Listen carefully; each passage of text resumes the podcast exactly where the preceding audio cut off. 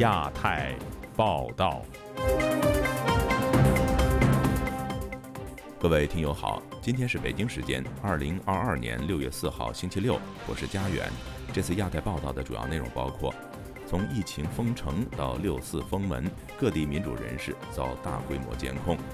本台推出纪念六四三十三周年特别报道：中国民主的未来要靠谁？原中共总书记赵紫阳的政治秘书鲍同在本台发表六四纪念文章。六四前夕，香港警方提升铜锣湾和维园附近的警戒力度。中国多地宣布解封，实际状况却令人担忧。接下来就请听这次节目的详细内容。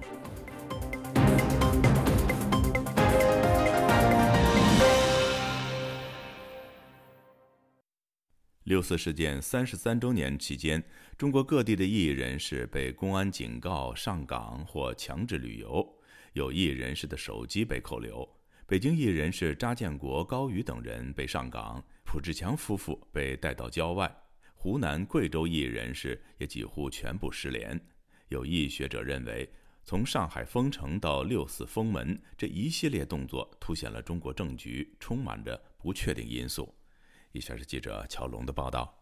今年的六四周年正逢中共二十大召开前夕，近期中国各地的公安全力严控异议人士，气氛紧张。北京一位异议人士本周三被公安带走前，对本台披露，独立记者高瑜被软禁，朴志强夫妇被带到平谷，八九异议人士季风被带到贵州，而贵州人权研讨会的成员陈希、李仁科。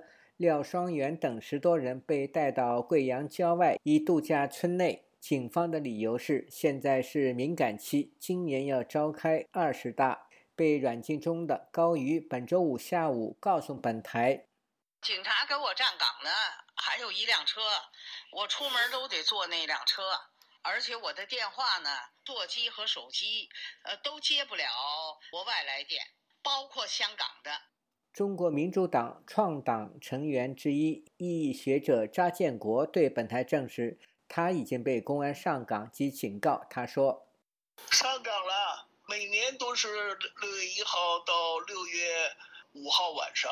六月一号早上一出门，两个人搬着凳子在我们家门口坐着了。派出所也来了我们家了。去公安局的说今天要来家里头。”现在我知道的，北京还有七八个、十来个朋友都上岗了。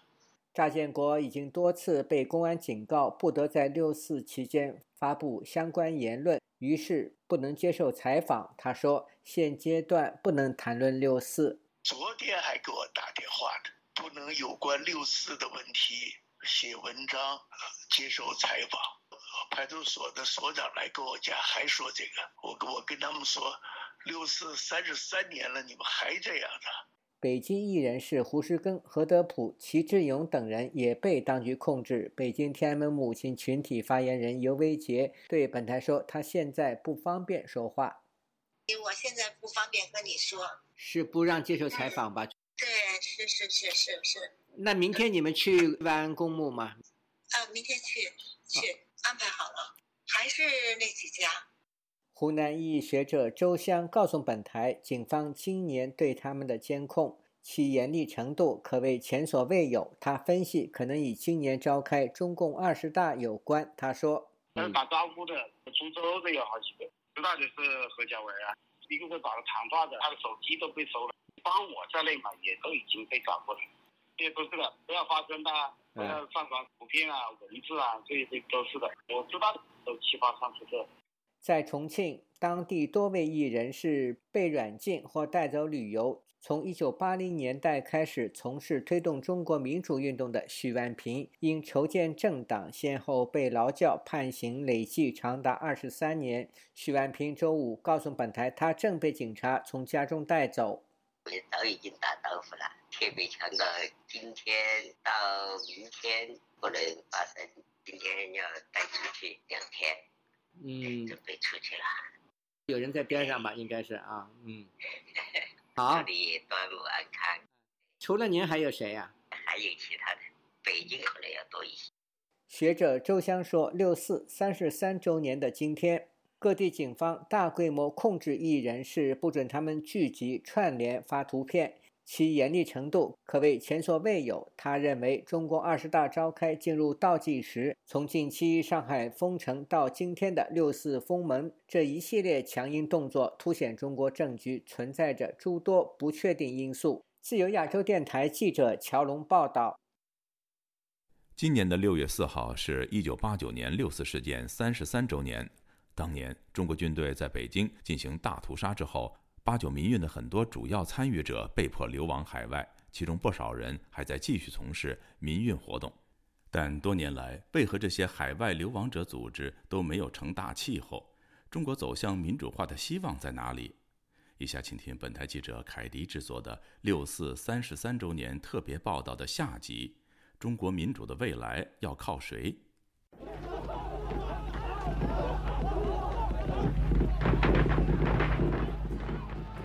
现在六四这个事情啊，就每个中国人都应该是值得铭记的一个事情。那时候学生的那个思想、那个精神头，太值得现在这些年轻的一代学习。还有另外上千万的农民工，OK，我的希望就在这农民工身上，我根本不在你城市的这些岁月静好派、小粉红身上。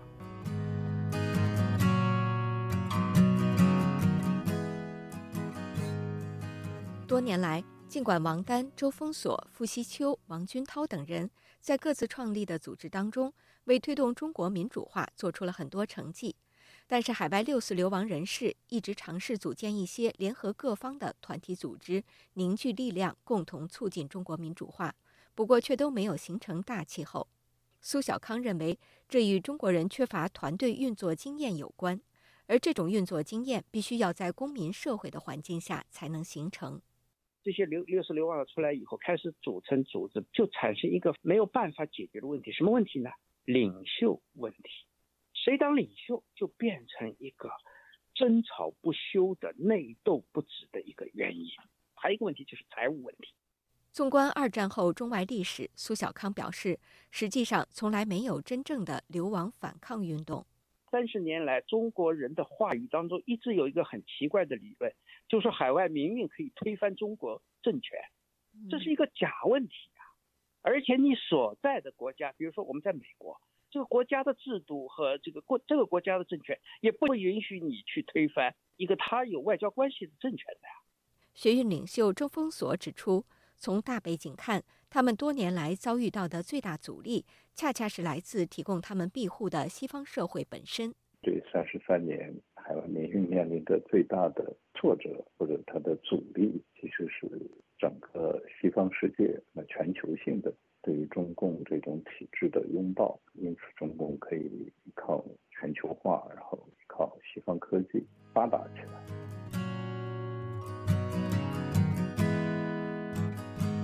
最近，网络流传一段 BBC 新闻在八九六四采访的视频。一位头缠红布条的大学生骑着自行车，坚定而自信地告诉记者：“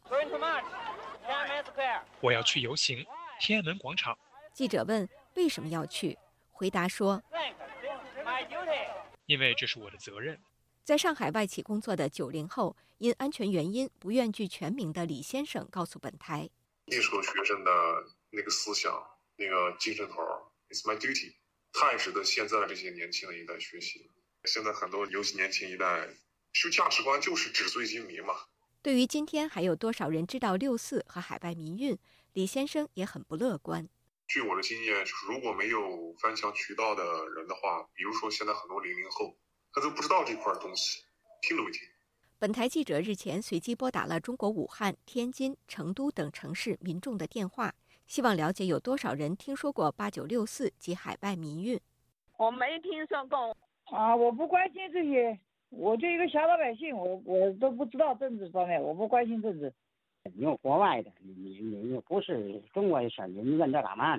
我只知道搞过学潮，但是不知道具体是怎么搞的，我不知道，因为我们都不关注这一块。来自上海的八零后王先生告诉本台，现在的年轻一代不仅不知道八九六四和民主运动，而且被洗脑很严重。那么你在跟他谈民主自由的时候，他会跟你讲，民主自由是不能当饭吃的。然后你会发现，九五后的这帮孩子，他们实际上是真的发自内心的、由衷的啊拥护、拥戴现在的这个政府和政权。这就说明，执政者的角度来看，这个洗脑的教育是非常成功的。因担心中国政府打压而不愿具全名的王先生还表示，严密的信息封锁和洗脑教育令海外民运和国内处于一种非常割裂的状态。不太会指望国内的，就是现在年轻的一代大学生跟海外的命运能受到他们的影响。我觉得几微乎其微，不几乎不可能。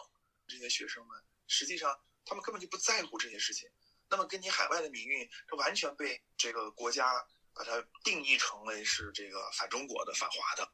那么要想改变中国，需要依靠谁呢？苏小康认为，改变还要靠中国国内，还有另外上千万的农民工。当中国经济下滑出现问题以后，这些农民工就是革命的力量，要去影响他们。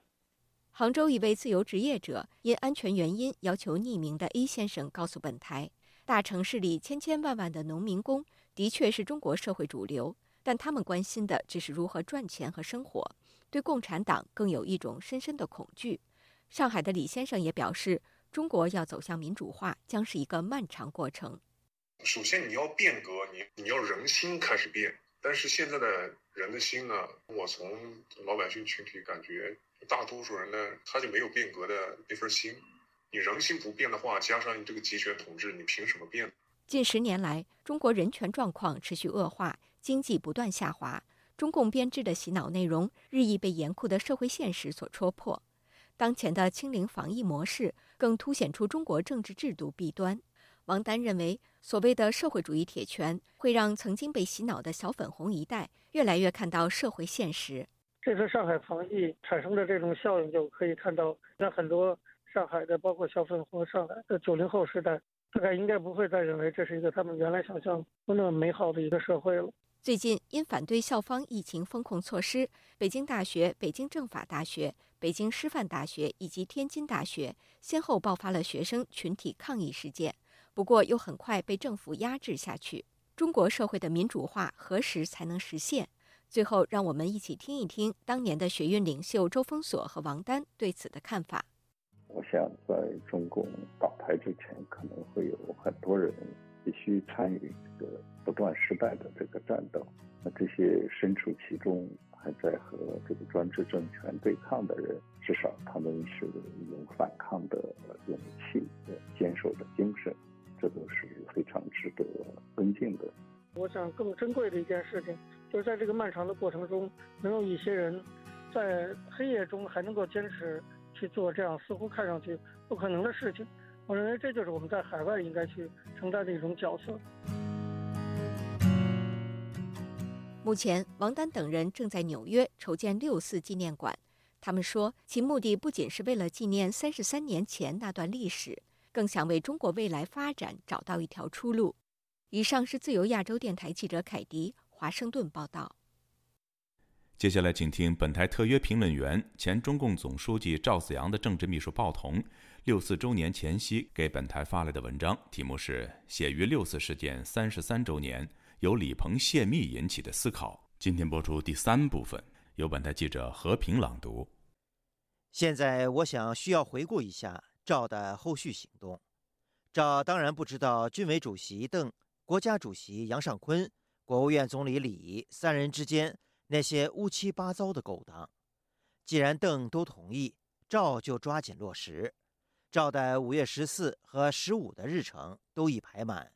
十六下午是和戈尔巴乔夫会谈，会谈完毕，赵立即赶回勤政殿开常委会，议题是完整的，就是肯定学生爱国，并撤销《人民日报》四二六社论。赵没有宣布或暗示邓小平已经都同意。只是陈述了自己的理由，在肯定学生爱国的措辞上，李鹏争辩了几句。后来看到杨尚昆、姚依林都不太积极，李也就不再反对，终于通过了。所以次日各大媒体都报道了赵子阳代表常委肯定学生爱国的新闻。问题主要卡在撤销《人民日报》社论上，李鹏、姚依林、杨尚昆都声称。这将伤害小平同志，坚持不能撤销。子阳反复说明，本来就是我们常委自己错误的向小平同志反映了情况，因此一切应该由我们常委负责。人民知道小平同志支持我们常委知错就改，非但不会伤害小平同志，而且无疑将提高他的威望。乔石和胡启立都明确支持赵的方案，李鹏、姚依林则坚持反对。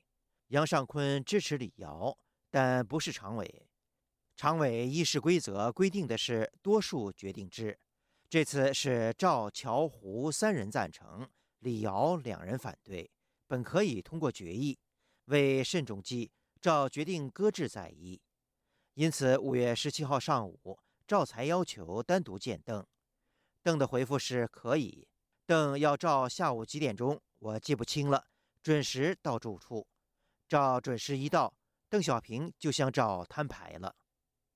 细节很重要，但我没有看到有关人物写过这次摊牌的任何细节。我当然不相信无关人士的描绘，我只知道赵子阳本人在当天傍晚亲口对我和他的秘书兼中办副主任张月琪两人的口述。我记得赵子阳是这样说的：“今天打官司，姚依林全赢了，我全输。我本以为是我和邓两人谈话，想不到是邓主持开常委会。我去时，他们早到齐了。”杨尚昆也到了，姚说：“我的亚航讲话最坏，发出了和邓不同的两种声音。今天做了决策，什么决策我不能告诉你们两人，因为要保密。我说有决策比没有决策好，但这个决策我执行不了。邓说：总书记还是你。我回来想了一路，我必须辞职，你们给我写个辞职信。我问。”辞一个总书记，还是辞两个加军委第一副主席？赵达两个都辞。附带提一下，邓主持的这个历史性常委会上的一个小插曲。赵要我起草辞职信，因此叮嘱我注意保密。我说这容易，我从来没有泄过密。赵说有人已经说你泄密了。我很气愤，说这个人一定是李鹏。因为别人讲话都是负责任的，赵说：“可是人家说你已经泄密了。”我对他说：“法治社会讲话要有根据。”他说：“我有根据，现在不拿出来，必要时再拿出来。”后来终于揭晓，李鹏要国务院向人大常委控告报童的，是我在五月十七号晚上向政治体制改革研究室的十三位研究人员。泄露了中央开会决定戒严的军事秘密，而铁的事实是，十三人证明鲍同没有半个字涉及戒严，只是说自己将受审查，请大家严守纪律，保持冷静。可笑的是，李鹏居然在五月十七号下午就已经预先掌握了鲍同将在同一天晚上要犯泄露军事秘密罪的证据，报同是坏人。也从此成为邓小平的口头禅。不过这些东西上不了历史的殿堂，只能当做中共的笑料。言归正传，根据赵子阳当时对我和张月琪的口述，我认为有几点是肯定无疑的：第一，所谓赵子阳不该在戈尔巴乔夫面前把邓小平抛出去，这个传播最广的罪状，根本没有在摊牌会上出现过。因为赵子阳必须把邓小平虽然退出常委，但仍然是中共的最高领袖告诉全世界，这是中共中央的正式决议，而这个决议恰恰是邓在一九八七年七月七号亲自提出的。最雄辩的是，李鹏早在一九八九年四月二十七号通过传达的方式，就已经把邓小平赤裸裸的整个抛出来一次了。他还用得着等到五月十六号赵子阳再抛第二次吗？第二，主攻手姚依林显然是被邓小平选定，并经邓亲口培训的。不过也真难为了姚依林。邓小平叫五月十七号的姚依林，狠狠抽了五月八号的姚依林的耳刮子。姚依林很少说别人好，唯独对赵子阳五月七号的亚行讲话说过好，因为实在无懈可击。五月八号那天，常委会尚未正式开会，在聊天。杨尚昆说：“子阳，你昨天讲得好。”第一个响应的恰恰就是姚依林的连声：“讲得好，讲得好。”不甘落后的李鹏也紧跟着说：“我近期见外宾也要呼应一下。”如果五月八号常委会的录音没有被毁，我想应该都查得到。同样是常委会，同样在杨尚昆的掌握下，五月八号是全体无异议赞同赵子阳发出的这个第二种声音。五月十七号在邓小平核心的亲自主持下，却又以多数宣判发出第二种声音，是罪该万死。这是什么？这就是中共中央最高领导机构的。政治生态。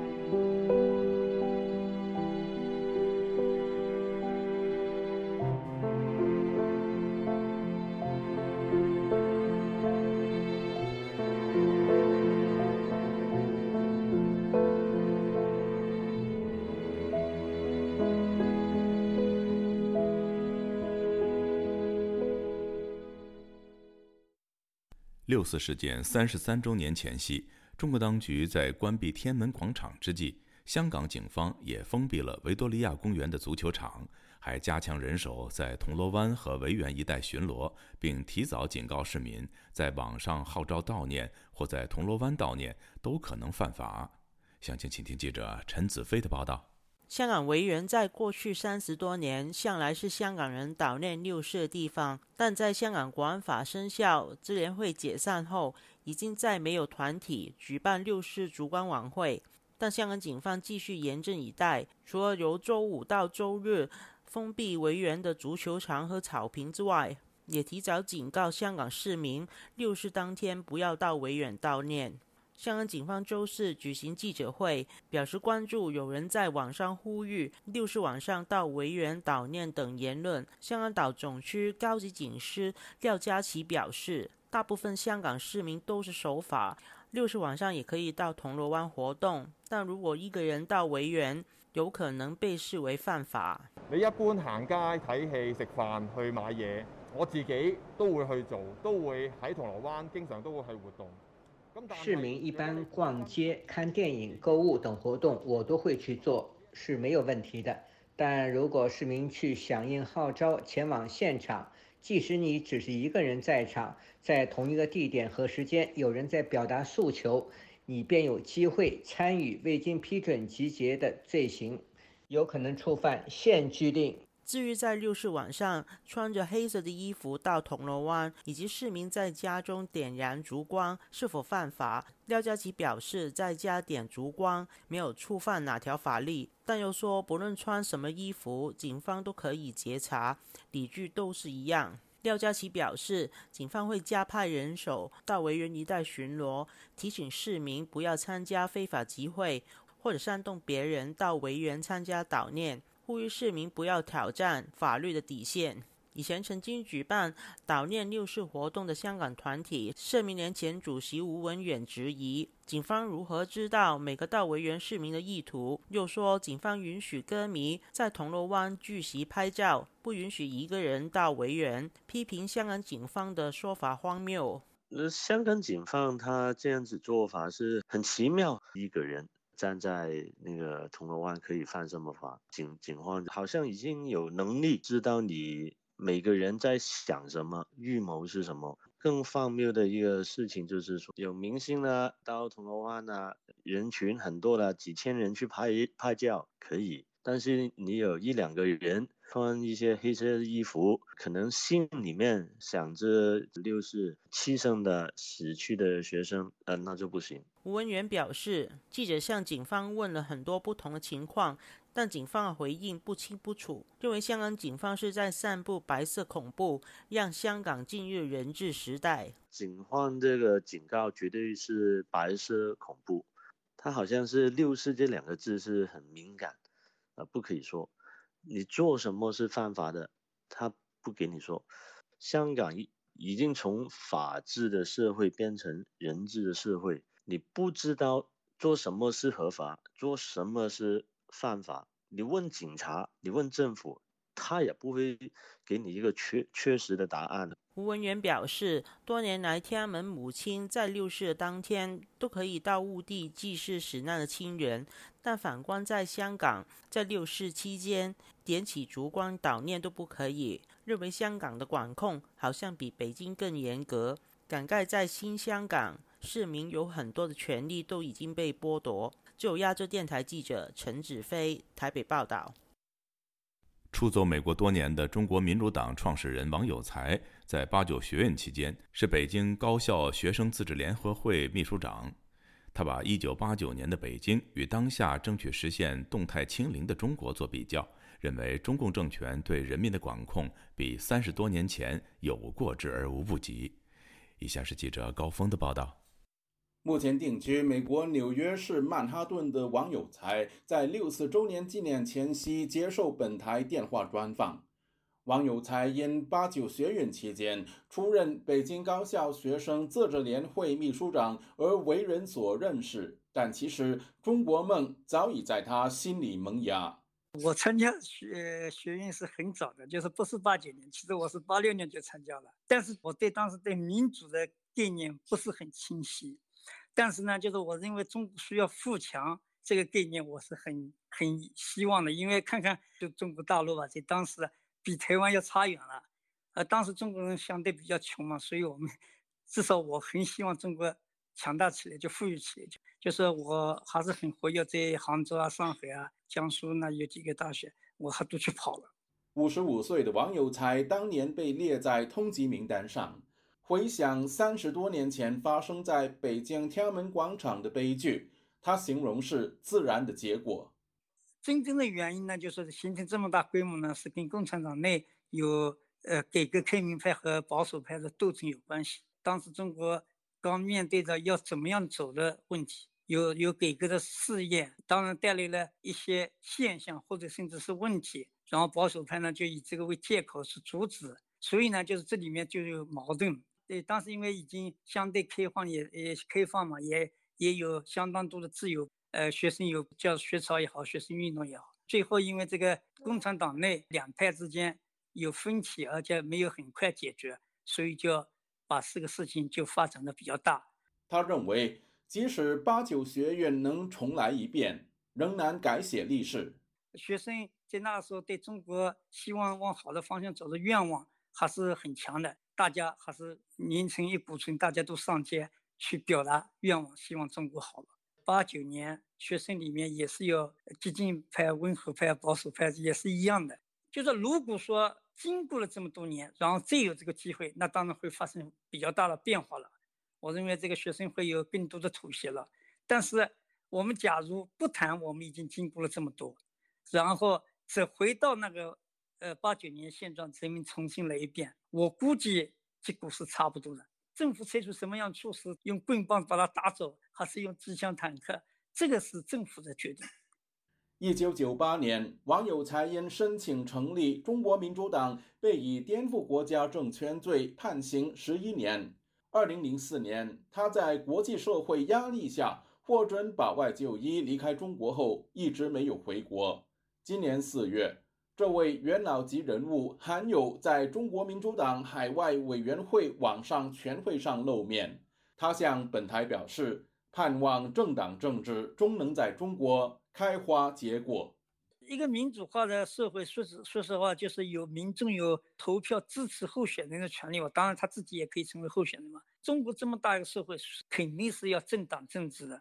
中国怎么样使得两个或多个政党竞选？这件事情是一个很大的问题。假如说共产党有开明派，而且掌权了，确实想放开，他也不可能一步就放开的。我当年还给温家宝写信说，希望能够推广或者普及县级选举，就是一步一步来了。但是事与愿违，后来的中国政治不是往那个方向发展了。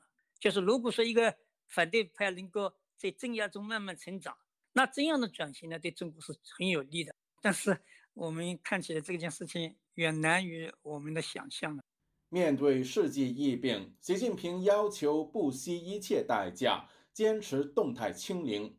包括上海在内的中国多个省市的居民深受极端风控措施所困扰。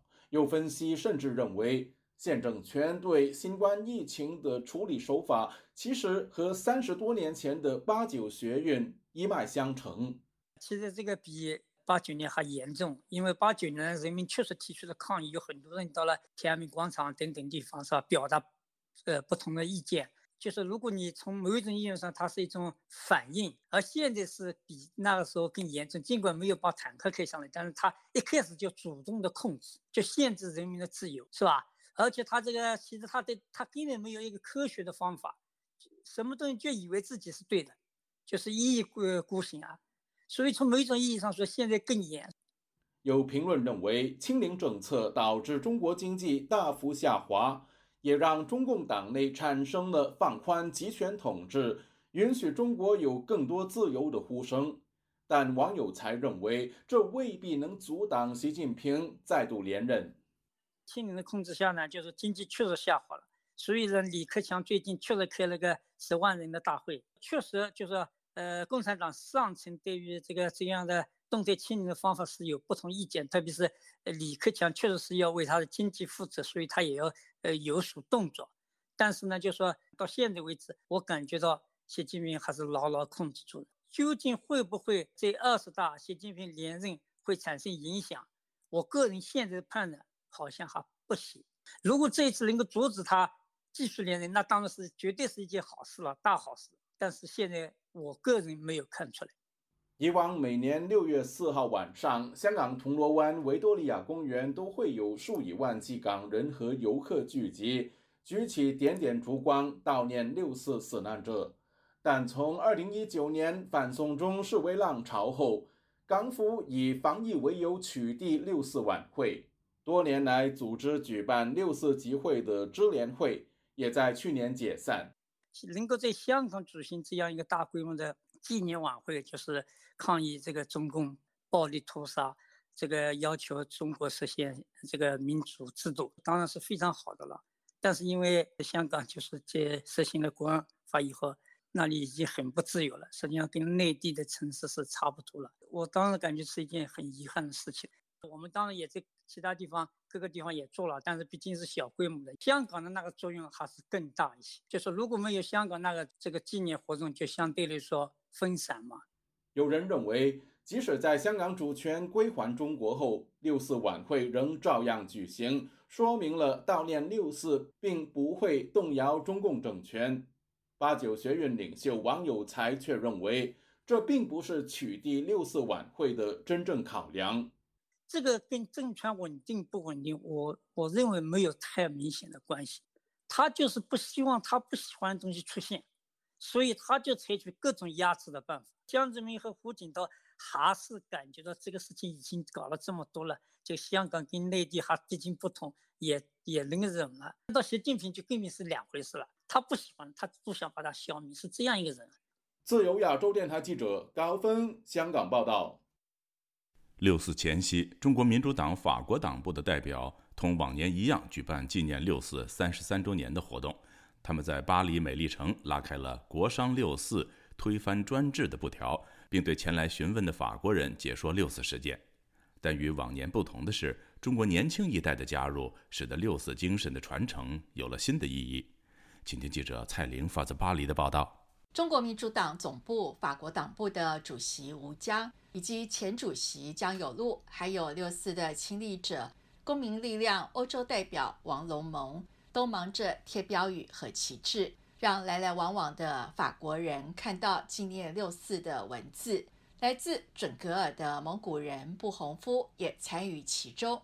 属于年轻世代的他，直到二零一零年在北京上大学时，偶然的情况下才知道有天安门这件事。他说：“当时我听说还有这么一个事情，我就觉得很诧异啊，然后我就去在网络上去搜索一些这个六四的一些事情，结果就很少，因为中国的网络那时候就已经呃被屏蔽了，所以基本上你也搜索不了什么太有用的东西。直到我出了国以后啊，然后我再去搜这个六四。我才发现哦，原来曾经呃，在一九八九年，当时的中国人也可以这么的热血，也可以这么的富有激情，可以为他人去着想。这个为他人去着想的这个是一种啊舍生忘死的这种精神。这种精神对于我来说，我感觉就像是我看到了中国人的一个一个不可思议的一面，知道吧？啊，就是离我们距离太遥远了。这是我对这个六四，它能够在中国，呃，一九八九年出现，然后一直到我时隔二十多年我才认知到这个事情，我就觉得是一件蛮可悲的事啊。对于现在的年轻人来说，呃，我们太不了解那时候的当时的年轻人的一些想法。布洪夫会想来参加纪念活动的理由是。由于我是蒙古人嘛，然后我在海外也是，啊，支持我们蒙古人的这个在中国的合法权益，呃，所以今天是临近六四嘛，然后所以我想的，既然人权是一个全人类一个普遍的一个概念，除了我们自己蒙古人我们要争取这个权利以外，我们也要去多的去关注一些其他民族的一些权益，特别是在中国境内的。呃呃的其他民族，比如说呃汉族、维吾尔族以及包括这个藏人，我也觉得我应该作为一个呃二十一世纪的一个年轻人吧，我应该要负点责任，不能老是去去想着自己呃的生活，也应该去想一下一些普遍的，就是身为人类我们应该要尽的一些义务。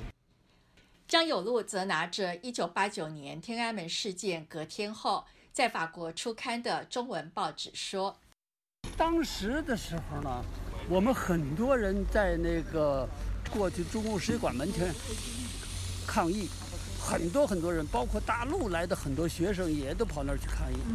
当时有些人问我说：‘共产党会不会开枪？’我说他肯定会开枪，他们都说不可能。那会儿是六月。”还不到六四呢嘛，还他妈他们还没开枪之前呢。我说共产党他们为了他们的政权，他们就肯定要会开枪。结果怎么样？我还是说中了。很多人跟我争论呢，说不可能开枪，那么怎么会这么呃向人民开枪呢？我说最后怎么样？现在事实证明，他确实是向人民开枪了，对不对？所以我等于是一个活见证。吴江也说，我们是纪念六四三十三周年。呃，一九八九年发生的那个中共屠杀学生的事件，永远记在我们的心里。为什么会发生那个六四事件？我们当时这个学生，他们那个激情，就说得到的回报是中共的镇压。所以我们的奋斗目标，就是说，怎么样使中国人民真正的站起来，真正站起来。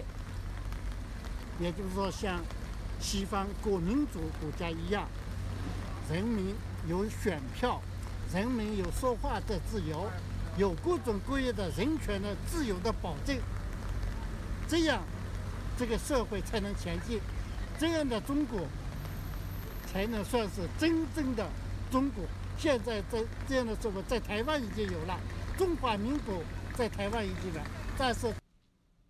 王龙蒙最近有感而发，写了《遥远的天安门》文章，越来越觉得像是最后的天安门。他阐述说：“长达三十多年，我们都出来纪念六四，这个纪念在天安门广场死去的那些朋友们、战友们、同学们。当然，这个概念不是说一定是去被打死在天安门广场，是指。”天安门事件是指整个在中国发生的这场事件，而且天安门这个屠杀这个受害者也不仅仅只是天安门的学生、北京的学生，他在全国各地都有受害者。而且说天安门广场只不过是一个普通的事件，但是只是因为离得我们近，我们依然这么隆重的、郑重的纪念他，因为这是个仪式的要求。想想看，那反右呢？文革呢？那些人都渐渐的都去世了，慢慢的人们就会遗忘他。但是呢，我说呢。我们活着呢，所以说我们就更加不能遗忘。这个世界随着时间的冲淡，已经变得遥远模糊。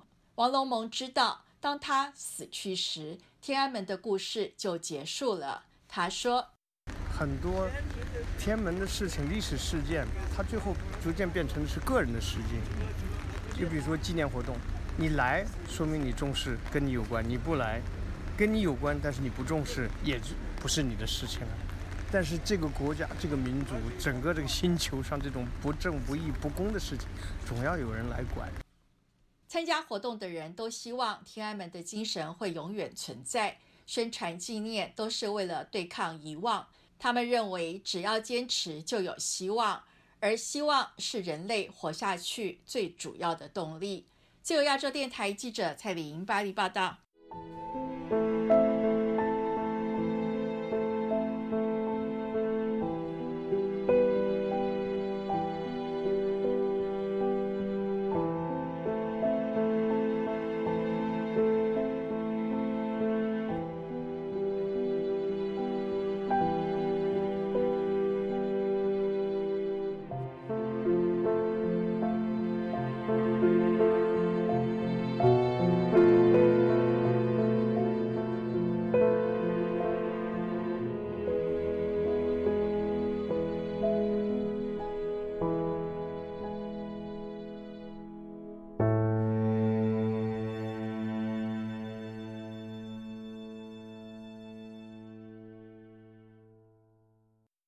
上海从六月一号开始解封，但民众的生活真的恢复正常了吗？有民众揭发，常态化的核酸检测下，出售核酸绿码的黄牛已经大量的出现。而在全国各地，各种极端的防疫措施仍在持续。以下是记者凯迪的报道：六月三号，上海宣布解封后第三天，官方通报新增新冠肺炎确诊病例两例，一例无症状感染，有三个地区被列为中风险。市卫健委主任邬金磊表示，上海虽进入全面恢复正常生产生活秩序阶段，但疫情形势依然复杂严峻。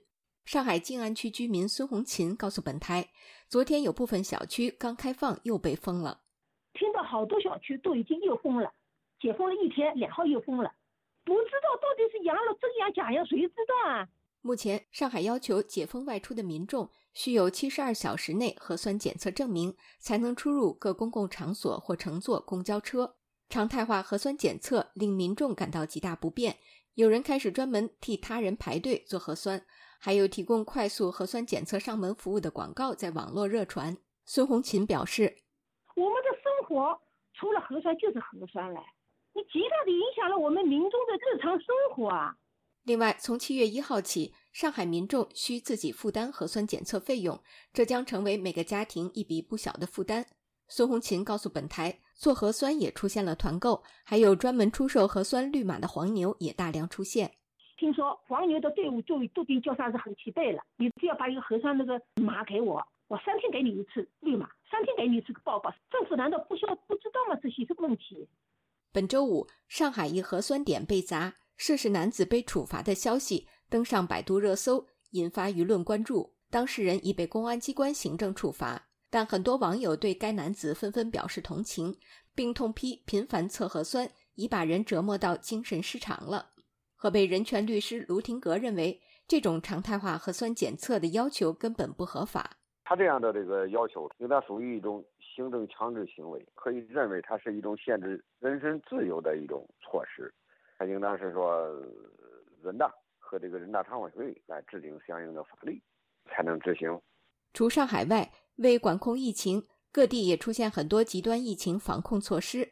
六月二号，和越南接壤的中国广西边境东兴市政府部门在微信公众号上宣布，凡组织运送确诊者、病原携带者偷越边境者，最高可判处死刑。不过相关通知后来被撤下。而吉林省四平市日前也曾通告，将对两次未参加核酸检测人员采取行政拘留十天、罚款五百元和在媒体上曝光等处罚。该通告虽然很快被删除，不过据南方都市报记者统计，四平市至少发布过五次类似通告，并已对二十人采取了行政拘留，还有多人在媒体上被迫向政府承认错误。除吉林四平外，在青海西宁、福建泉州、江苏江阴以及内蒙古呼和浩特等地，也都有规定对未做核酸人员处以行政拘留等处罚。卢廷格律师告诉本台，这些做法都属非法行为。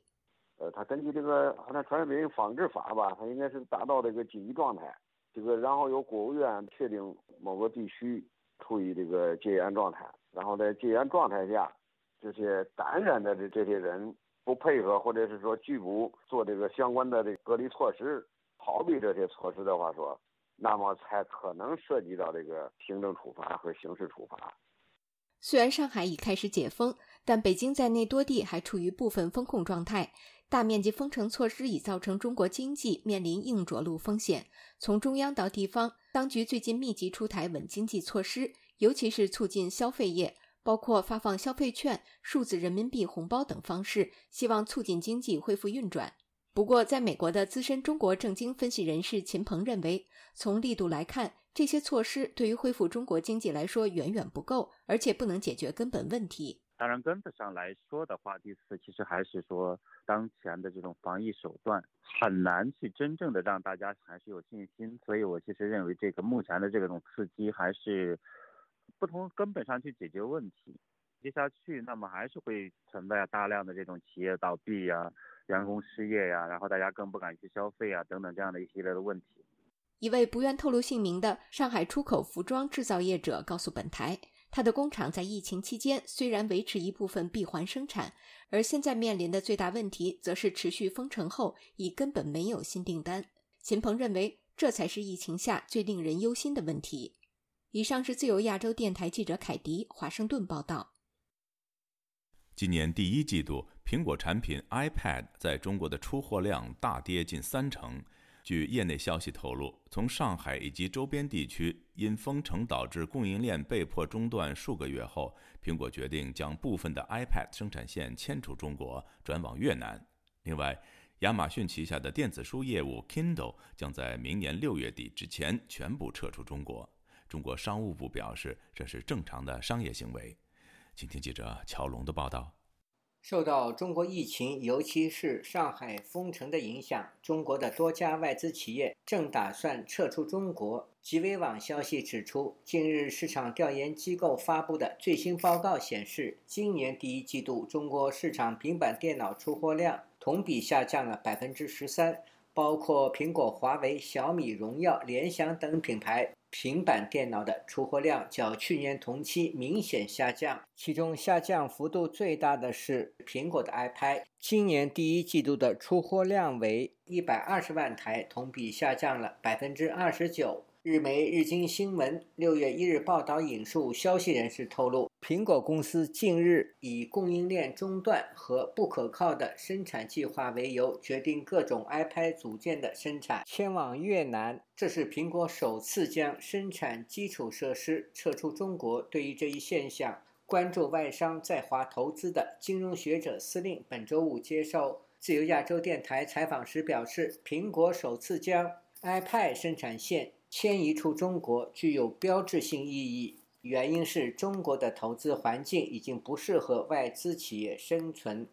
中国全面的实施这个清零政策，而这次上海的这个封城啊，觉得对于苹果公司最终决定啊，全部的撤出它在中国的 iPad 组装生产线，是一个压倒最后一个稻草。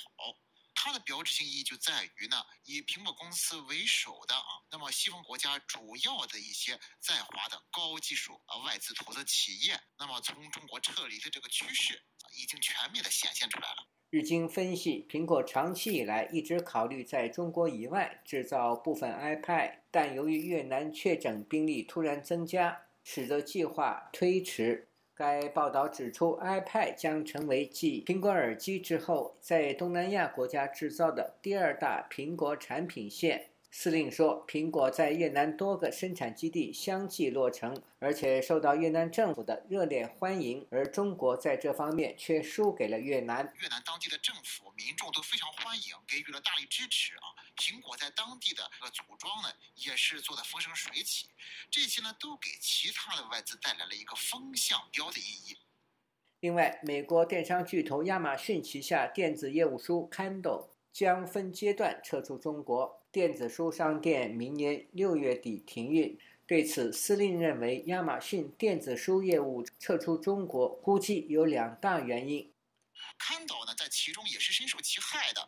但是过去呢，由于它在中国的这个业务量非常大，那么它受到的中国的这种山寨版对它的这种技术的模仿，也就是说，它在华的这个业务呢，远远抵不上。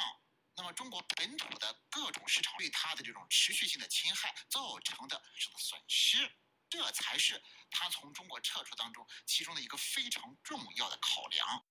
对于亚马逊公司宣布关闭中国区电子书业务，中国商务部新闻发言人高峰周四说：“中国作为快速发展的全球第二大消费市场，产品和服务的更新迭代速度很快。对于包括外资企业在内的各类市场主体而言，根据市场发展情况调整产品和服务，属于市场经济中的正常现象。”司令说，亚马逊电子书在中国市场上架必须接受中国的审查，这也是他撤离中国的另一个原因。这种不上线的这种对企业经营的限制呢，是看到在中国根本无法继续的发展下去。这本身呢，其实也是中国的这个对外开放环境越来越恶化的其中的一个体现。社会学者。宋鹏春认为，中国社会变得越来越政治化，企业经营者难以预测生产前景，如此下去前景堪忧。他对本台说：“这么的弄下去的话，哎呀，完了！我这两年不把这种局面局面扭转过来，对私营企业和民营企业进行这种打压，那对于经济的发展会影响非常大。那未来十年真的是很很糟糕的。”我们看吧，呃，我想也应该有责任，发出一些良知的声音来。自由亚洲电台记者乔龙报道。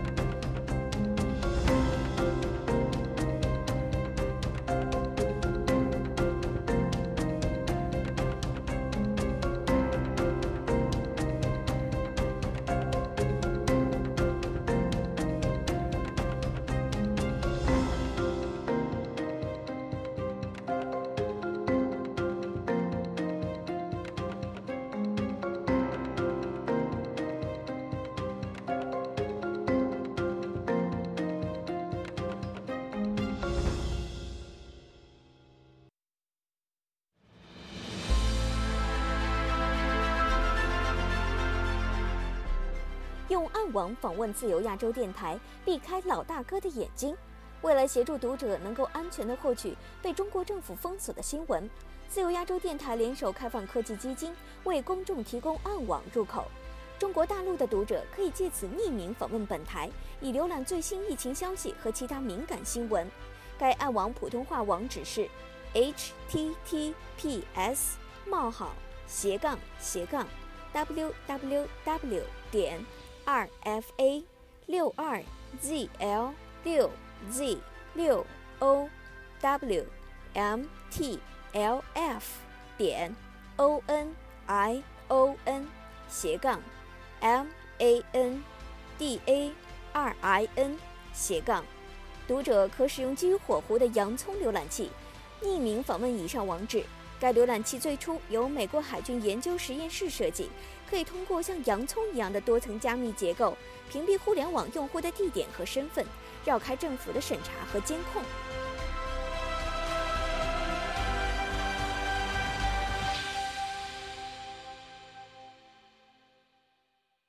听众朋友，接下来我们再关注几条其他方面的消息。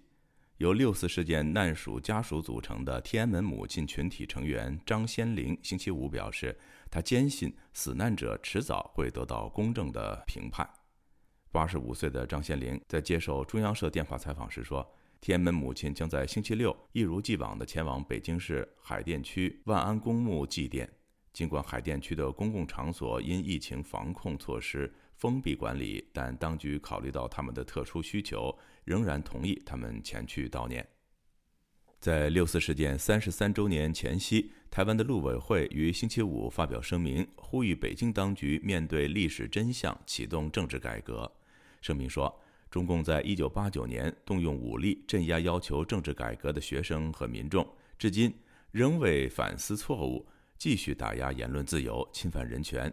陆委会再次呼吁中国政府落实民主治理和公民社会参与，这样才能够对内改善民生，对外改善国际形象。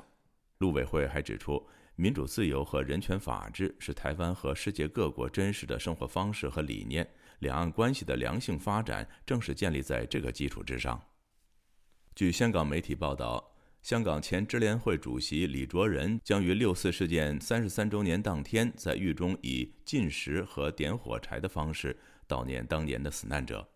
二零二零年的四月，李卓人与多名香港民主派人士在同一天被捕。一年后，他被当局以未经批准集结罪判处十四个月的监禁。